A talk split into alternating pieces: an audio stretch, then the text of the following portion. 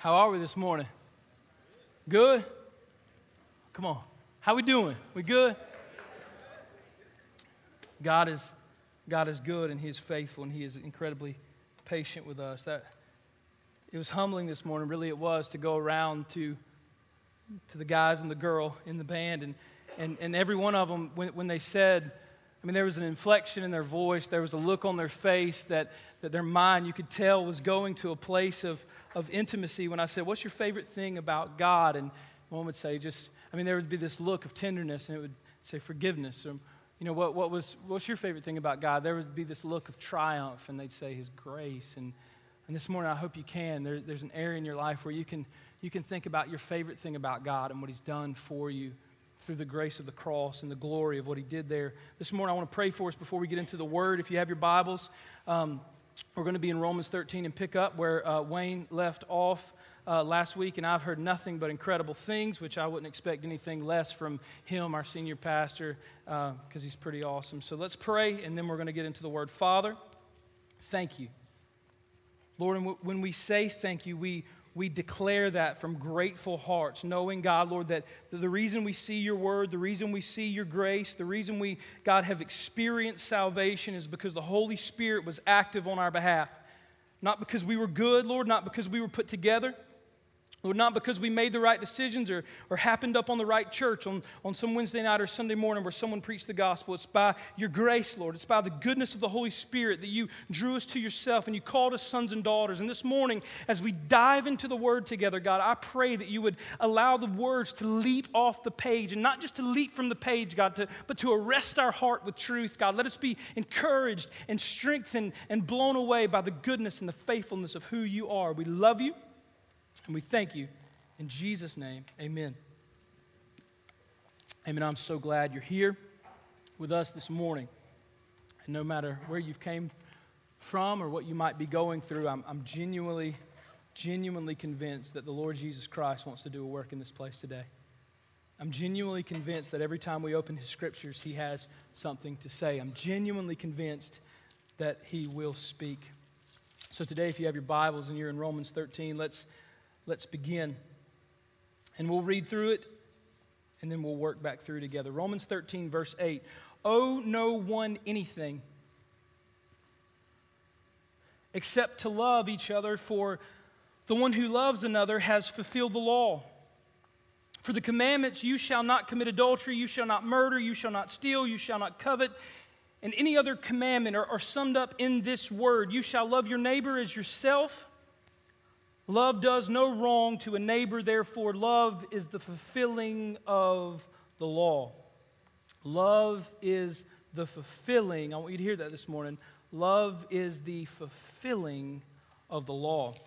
Let's go back to verse 8 and we're going to begin to work through it together, just piece by piece. Verse 8, he says, Owe no one anything. Listen, I, I want to talk for a second. I want to meddle for just a second because this, this hits my own life, and I believe it's something that we need to talk about in the church. There's two things in the church that often uh, the church will bypass, they will not talk about, and usually they don't want to meddle in with money and sex. And those are the two, usually, the problematic places in the church, uh, oftentimes. And a lot of pastors across the country, they fall to either immoral sexual sin or they stole a bunch of money. So, um, we're going to talk about it and we're going to address it because I believe we should. Listen, Paul touches on debt here, and Paul just kind of touches on debt. He says, "Oh no man anything." He just kind of he kind of taps it, and then he moves on. He's already he's already been in the area where he said, you know, if you if you're going to pay taxes, pay taxes. If you if you know if you're under the leadership of a government, and you guys heard Wayne uh, talk about that last week, pay your taxes, be honorable, be full of integrity. But then he says this, "Oh no one anything," and I begin to think and to wrestle through why was it so important for Paul? Because if you if you're an American and you have an address, then at least once a week, usually, maybe once every two weeks, there's a random, you know, city financial or so and so, so and so sending you an offer to get a credit card, right? Anybody have a mailbox? Anybody not experienced that? Exactly. So, so Paul, again, this whole book, we've been talking about how countercultural Paul is. In America right now, it's like this, this idea and desire for instant gratification. Oh, you hadn't, you hadn't worked for it, you hadn't earned it, it's okay. Just throw it on a credit card and you know, make your heart content in the moment. It doesn't matter that that's going to cost two or three or four years or 20 years of, of tension and stress within your marriage and a bunch of fights over the course of a 30 year marriage over money. That's the idea of America. Well, I want it now, so I'll get it now. But that's not what the Bible teaches. I want you to hear this. Proverbs 22 7. The rich rule over the poor, and the borrower is slave to the lender. He tells us in the scripture that the borrower is slave to the lender. That means that who we borrow money from, we are slave to. And we swipe that credit card, you are slave to the interest. And I know this is uncomfortable, and you're like, bro, you're in my pocketbook, and you're not supposed to be there. You can, you can talk about all the pretty things you talk about, about the grace of God and the goodness, but like, this is my pocketbook, right? But you, it, it makes us slaves. You say, teacher, I mean, I got, you know, I got, I got a credit card or three. I think the national average is like four and a half credit cards or something. I got a credit card, or I got two, or I got three. Listen, debt and, and, and you, you, can, if you want more resources, there's a guy named Dave Ramsey. He does it well. There's several other guys who focus on the word, and they, they talk about financial peace and what it means to be debt free. And I'm not going to go into that this morning, but I do want to hit two points with you when we talk about owe no one anything. Why was Paul touching on this? Why was Paul talking about it? I believe there's two reasons, two central reasons. Number one, debt ties our hands. Debt ties our hands. It hinders missions it hinders local ministry, and it consumes our time. Those three are the subpoints under the main point debt ties our hands. I can't tell you how many people I've sat with who were engrossed in debt. They were surrounded by debt, but they felt this urge to serve in Peru or Uganda. They felt this urge to fly to, to China or Indonesia or Ukraine. They had this burden on their heart for a people group, but they were swallowed in debt. So they were, they were slave to staying home and they were slave to working overtime all the time and they were slave to paying off debt rather than giving their lives to the Great Commission. He warned against getting into debt because he said it ties your hands. There's be so many times that you want to go and you want to do and you want to serve the Lord, but the dominating theme in your mind when you begin to pile up debt is no, I, I have to pay attention to this.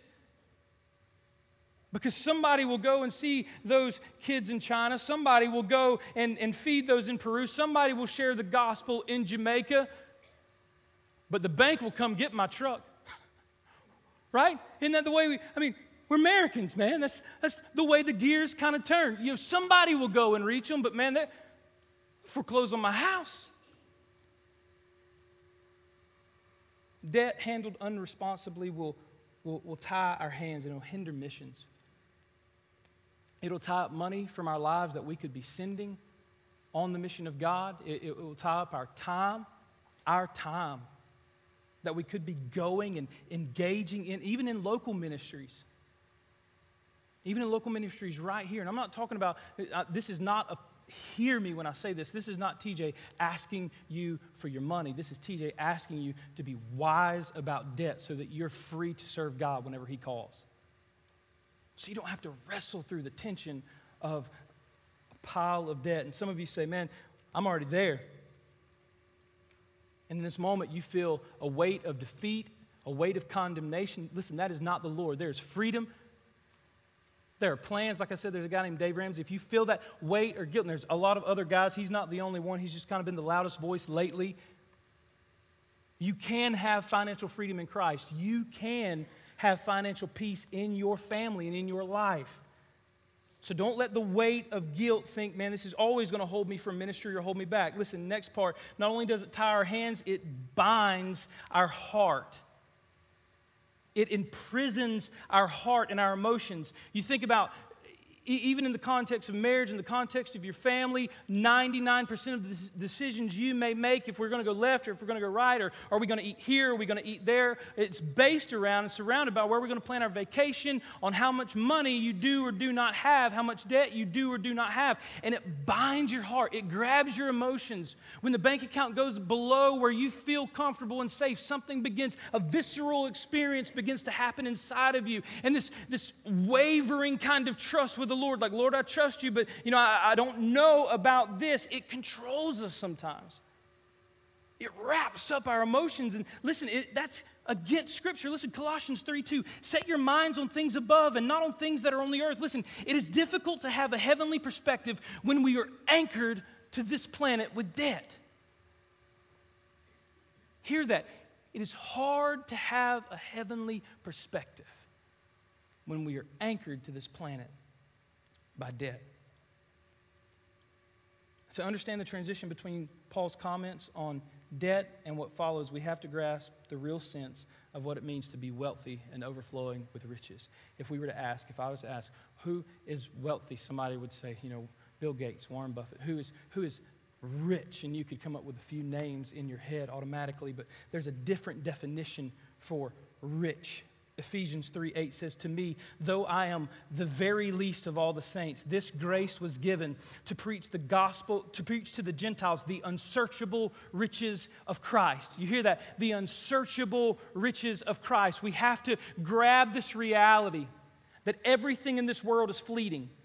Every joy, every I'm guilty of it. Listen, I'm not. I, I told y'all from the very beginning when I started preaching this thing like a year and a half, two years ago. I said I won't lie to you. I'm going to be transparent and real. And I'm that guy, man.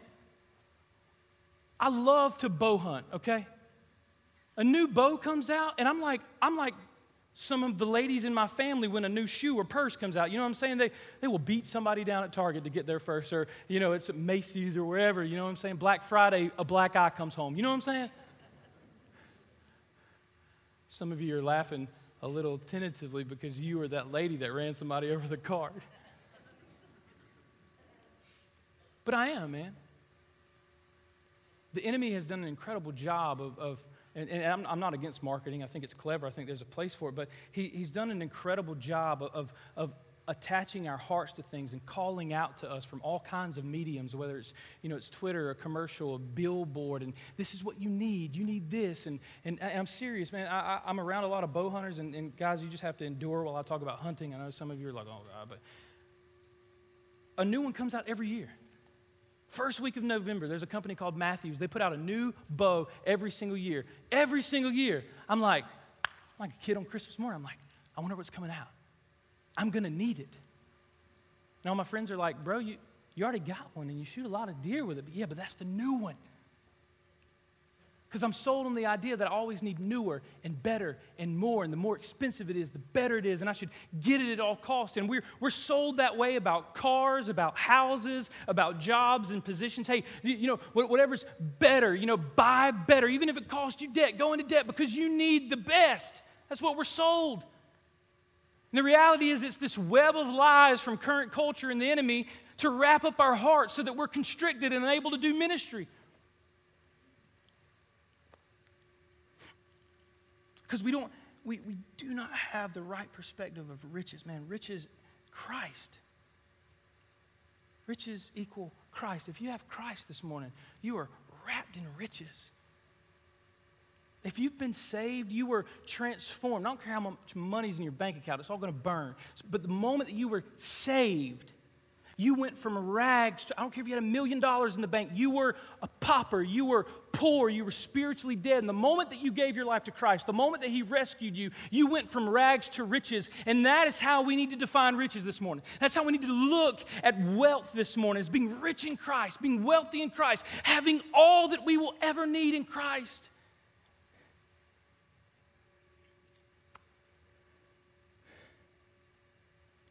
Romans 13, 8. Owe no one anything.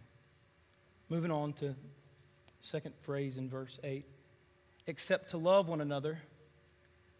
For the one who loves another has fulfilled the law. Listen, Christ established a new covenant when he was on earth that was wrapped around the reality of love. In Mark 12, 30 through 31, listen to what it says Love the Lord your God with all your heart, and with all your soul, and with all your mind, and with all your strength. The second commandment is just like this love your neighbor as yourself. There is no commandment greater than these. Listen, I want you to hear this. Fulfillment of the law. The, the law that had been established through the Old Testament was a series of, of, it was very easy to box check, kind of like we do even today. You know, I went to Sunday school, check the box. I went to Wednesday night, check the box. Jesus doesn't care about the boxes that you've checked, He cares about your heart. So Jesus came on the scene and he kind of destroyed the list. He kind of destroyed the list of, you know, do you go to the synagogue? Do you give the right sacrifices? No, no, no. The only requirement then was, do you love me? Has your heart repented and turned from the world? Do you love me? Because that's the greatest commandment. Love me with all that you have and love your neighbor as yourself. Jesus is putting a new idea on the scene, a new covenant. So, hear this the fulfillment of the law is no longer about us checking the box of good behavior, but about our willingness to love God and others, which is evidence of the Holy Spirit working in our heart. God does not judge us on the, the basis of our performance. You've heard me say this over and over. God does not judge us on the basis of our performance. He looks at us and He searches the, our heart do we have love for Him? Have we been converted? Have we been regenerated by the Holy Spirit? Have we had a shift inside of us towards Him and away from this world? Moving on, Romans 13. 9 through 10. For the commandment, you shall not commit adultery, you shall not murder, you shall not steal, you shall not covet, and any other commandment are summed up in this word you shall love your neighbor as yourself. Love does no wrong to a neighbor. Therefore, love is the fulfilling of the law. This is what Jesus came on the scene teaching. You want to you wanna understand what pleases God, you want to understand the law, you want to fulfill the law, you want to do right before God. Love Him and love others. It was that simple. At least 613 613 laws in the Old Testament to scratch the surface. Multiple rabbinical laws to where you had to follow what you had to eat, what you had to wear, what the priest had to wear, how his outfit looked, what jewels were used. There were law after law after law after law. And Jesus comes on the scene with nail pierced hands and a forehead that's been scarred with thorns. And he says, Just love me. Just love me. I know you're imperfect. I know you can't keep the rules. I know you break them. I know you're going to fail, but I love you. And while you were yet a sinner, I died for you, so love me. That's the invitation this morning from Christ. Hear this love is the currency of the kingdom, it's the riches that flow from Christ and Christ alone for us to understand what love really is and the love that we are called to biblically, it would be good for us to just briefly note what love is not. I want you to hear this. Love is not a movie, it is not a notebook. I know a lot of you be like, like, man, some milk and some Oreos on a Saturday by myself in the notebook. I just like to cry. You know, this is love. I mean, I've never done that. Love's not a movie, love's not a song. It's not a season. Love's not in February on a certain day. Love's not a color. Love's not sex. Love's not infatuation at first sight. Love's not vacation and trips. Love can't be defined by how big a house is or how big a bank account is. Love Love can be pulled away from all those things, and all those things can still exist. You can still have romantic movies. You can still have sex. You can still you can still big build houses, big build, build big houses and bank accounts and, and, and have two or three people in your house that you call family, and love can still be absent. Those things, I want you to hear me this morning, those things do not equal love. Love is so much more than something physical or emotional. I, I, want you to hear this. Now, I want you to key in, lock in with me. There's a little bit of reading, so just hang with me. Look at the top of my head and just bear with me, all right? Love was there in the beginning. I want you to hear this. Love was there in the beginning, a part of creation. Love prophesied the serpent's demise in the garden. Love whispered to a young boy named Samuel in the house of Levi. Love had a whale swallow Jonah. Love closed the mouths of the lions for Daniel. Love has never failed. Love has never faltered. Love renews us day by day. But the coolest thing of all It isn't some immaterial substance that makes us a certain way or makes us feel a certain way or a chill run up our spine. Love isn't some random thing, some cupid floating around. Love has a name, and his name is Jesus this morning. You say, what does love look like? What does love look like, TJ? What, how do I find love? Look to Jesus. You say, are you sure about that? Beloved, 1 John 4 8, Beloved, let us love one another, for love is from God, and everyone who loves is born of God and knows God. The one who does not love does not know God, for God is love. By this, the love of God was manifested in us, that God has sent his only begotten Son to the world so that they might live through him. You say, what does love look like? It's the manifestation of Jesus on the planet in flesh, called the incarnation. He was took on the flesh, the sinfulness of man, and he lived sinless and died on the cross for one reason, two reasons really, to glorify the Father and to show you love. To glorify his Father. For God so loved the world that he gave his only begotten Son, that whosoever would believe in him would not perish but have eternal life. You say, what does love look like? Look at the cross. What does love look like in my marriage? Look at the cross. What does love look like for my, me and my kids? Look at the cross. What does love look like for my coworkers? Look at the cross. What does love look like for my neighbors and those that I don't like? Look at the cross. Look at the cross this morning. You say, TJ, are you, are you sure? Listen, the love of God was manifested through the person and work of Jesus Christ. And Jesus called us to love. He called us to love others as the way He has loved us. Listen to this. And here's the bridge John 13, 34. A new commandment I give you love one another as I have loved you. So you must love one another. Jesus said, As I have loved you, so you must love one another. So, how did Christ love us? There's a little piece of scripture that I want to read to you. How did Christ love us? 1 Corinthians 13, 4 through 7. Most of us, most of you in the room, if, you, if you're churchy at all, you could probably read or quote this whole thing. Starting in verse 4. Love, is, love suffers long. Love is kind. Love does not envy. Love does not parade itself. Love is not prideful and puffed up. It does not behave rudely. It does not seek its own. It is not provoked. It thinks no evil. It does not rejoice in iniquity and sin, but rejoices in the truth. It bears all things. It believes all things. It hopes all things, and it endures all things. And love never fails.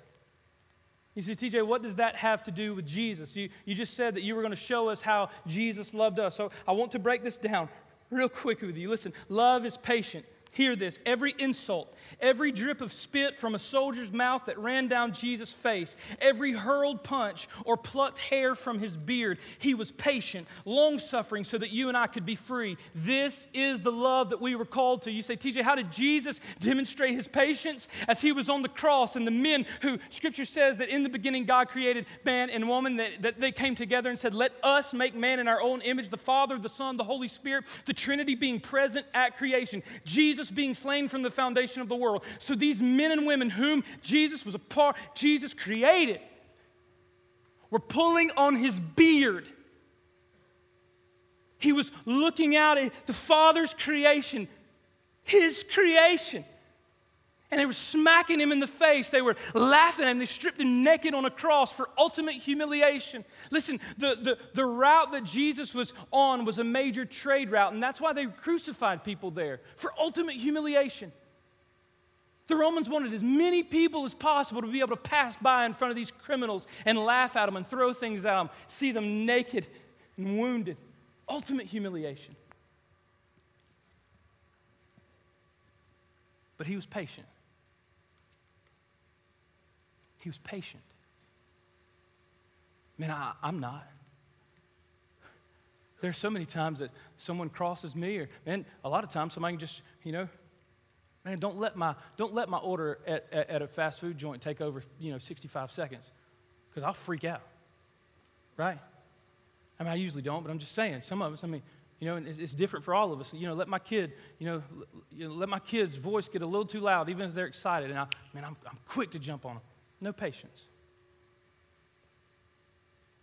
You said, TJ, I want to be patient. You know, our husband or our wife, they say so. We, you know, we're impatient usually with the people that we love the most because we know they'll take it and they'll just keep staying. Shame on us. You said, TJ, how do, how do I obtain this kind of patience that you're talking about? How do, I, how do I obtain this kind of love? Look to the cross this morning. Ask Jesus. He said, Ask and you shall receive, seek and you'll find, knock and the door would be open to you. It's as simple as that. Come humbly before the throne of grace and say, God, I want that kind of love for you. I want that patient love for you that when I'm walking through hard time, when I'm walking through suffering, and all I want to do is ask why. All I want to do is press you, God, because things aren't turning out the way I want to. God, I want you to give me patience so that I can hang on to you and endure to the end. So love is patient. Listen, love is kind. Jesus is kind. When Jesus was hanging on the cross between two thieves for the purpose of utmost humiliation, he showed kindness. As the Roman guards gambled for his garments at his feet, listen, as they were casting lots, they, they, they were playing dice at the foot of the cross to see who would get Jesus' garment. A lot of times it's so easy to judge people who aren't kind and people who play games with God, but oftentimes I've found myself playing games with God at the foot of His cross. I've been the soldier that's rolling for His garments. You know what I'm saying? I'm the soldier that's playing games. That's putting on a mask and coming to church and playing the part, and I'm playing these games with God at times. We've all done it.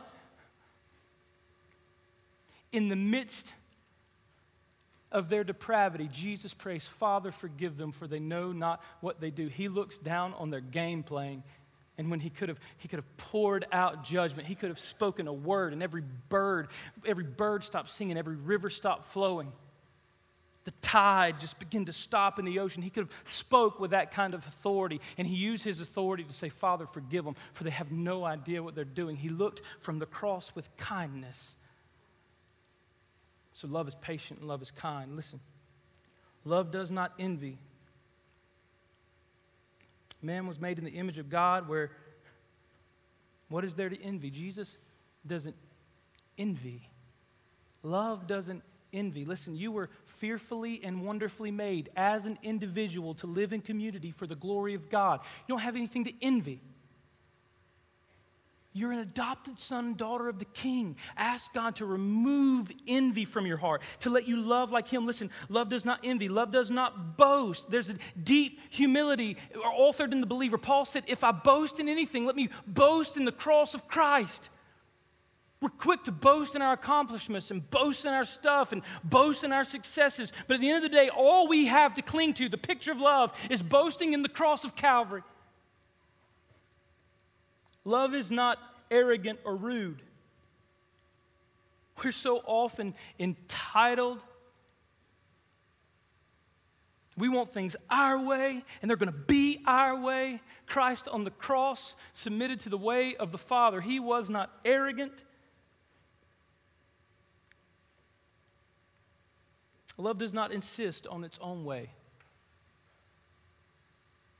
You say, well, how, how, did Jesus show us what love was in that? Listen, he said, Father, if it would be your will, let this cup pass from me. He looked at the dregs in the bottom of the cup of God's wrath and he said, This is too much to drink, Father. If it, if it would please you, let this cup pass from me. But then he said, What? Do you remember? Not my will, but your will. Listen, love does not seek its own way. Love is not irritable or resentful. Listen, if you were to put me or a family member of mine on the cross, I would probably wrestle with resentment. Not Jesus. He poured out redemption. It does not rejoice in wrongdoing, but rejoices in the truth. Listen, love bears all things. I want you to hear this. Jesus we're looking at Jesus in this text because love has a name, and his name is Jesus. It bears all things. And this is where I want to get personal. Every single sin you've ever committed and ever will commit, he put on his shoulders on the way to the cross. The cross was just a hunk of wood but it was a picture of him carrying the sin of the world. Jesus Christ, the love of Jesus, it bears your sin today. And you say, TJ, what about this one or what about this one? Maybe that's spinning in your mind, and the enemy's saying, Yeah, but what about this one nobody even knows about? Even that one. even that one that nobody knows about, that happened 20 years ago, that you still wrestle in your heart with, even that one he'll put on his back and take it joyfully to the cross. Scripture said, for the joy set before him, he endured the cross, he despised the shame. For the joy set before him. It was a joy for Christ in the midst of his agony to carry your sin to the cross because he knew what he was accomplishing. Love believes all things, it hopes all things, and love endures to the end. Jesus will walk through you, walk with you through your sin this morning. He'll walk with you through your suffering. And the incredible thing about Jesus is when our legs begin to give out on the Christian journey, when our hearts begin to to fail us, when we grow weak and faint, or you know, our morality begins to slip and we begin to, to do things we never thought we would in the moment of weakness, in the moment of, turmoil and stress, when we have we're just given out and we're dry and we're drained and we have nothing left to give this life. What we realize is that Jesus, He can endure that till the end. He can walk along beside us, and when in, in the moment of our weakness, He's there holding us and cradling us and carrying us. Scripture says that He conveyed us into the kingdom of the Son of His love. The word in the Greek conveyed means that to pick up and carry like a baby. Listen this morning love is patient, love is kind, love does not envy, it does not boast, it is not arrogant, love does not insist on its own way, love is not irritable or resentful, love does not rejoice in wrongdoing, but rejoices in the truth. Love bears all things, believes all things, hopes all things, endures all things, and love has a name, and his name is Jesus. Do you know him? Do you know him? Have you asked this love to invade your heart, to invade your life? Because He will. He said, Come to me, all you who are weary and heavy laden, and I'll give you rest. If you need Jesus this morning, approach Him. Approach Him. Love is the currency of the kingdom, okay? Love is the way that things happen within the body of Christ. And we draw from a fountain that will never run dry. You may wrestle. Nick, if you'd come this morning, Nick's going to come and lead us in a time of response. But listen, you may be wrestling this morning. You say, TJ, man, I, I've come to the cross a thousand times. I've come to the well of love from God a thousand times, and I just feel like He's tired of hearing me. His ear doesn't grow weary. We tune people out uh, so easy. We, we get tired of listening when people ramble on, but Jesus is there, and his ear does not grow weary. His arms do not grow tired in holding you. Listen, if you need him this morning, he's present and he's available. Nick's, he's going to sing a song of, of response. And, and listen, if, if you don't know Jesus, we don't, we don't do this that often, and we, we always offer a time of response. But listen, if you are lost, and I, I'm just going to put you on the spot because eternity is more significant to me than embarrassment in the moment. If you're lost and you don't know Jesus, ask Him to save your soul. You can come down to the front and talk with me. And if you don't feel comfortable coming to the front, man, grab me after service. John, any of us, any, any, any, person you see in leadership here, they can talk to you about salvation. If you do not know Jesus, or listen, listen, if you have played the game at the foot of the cross, if you've been a member since 1945 and, and you, you know you have a perfect tithing records, but you know today that you have no intimate relationship with Jesus Christ and you never have, I pray that you would have the boldness to repent of false religion, of dead tradition, and ask Jesus to save you. Listen, if you're a believer this morning, you say, TJ, man, life is just it's been hard lately. Man, it's been heavy. There are times that I've been, I'm frustrated with God, I'm frustrated with my family, I'm frustrated at work. Like, man, life is just hard. I invite you this morning to run to Jesus. Saying it one last time, his arms will never grow weak. The only arms, the only sinless arms that were ever stretched across the cross, the only ones that ever endured the nails will not grow weak. He will carry you today. He'll wipe away your tears, man. He'll, He'll renew your heart. His name's Jesus. Let me pray for you and then we'll respond. Father God,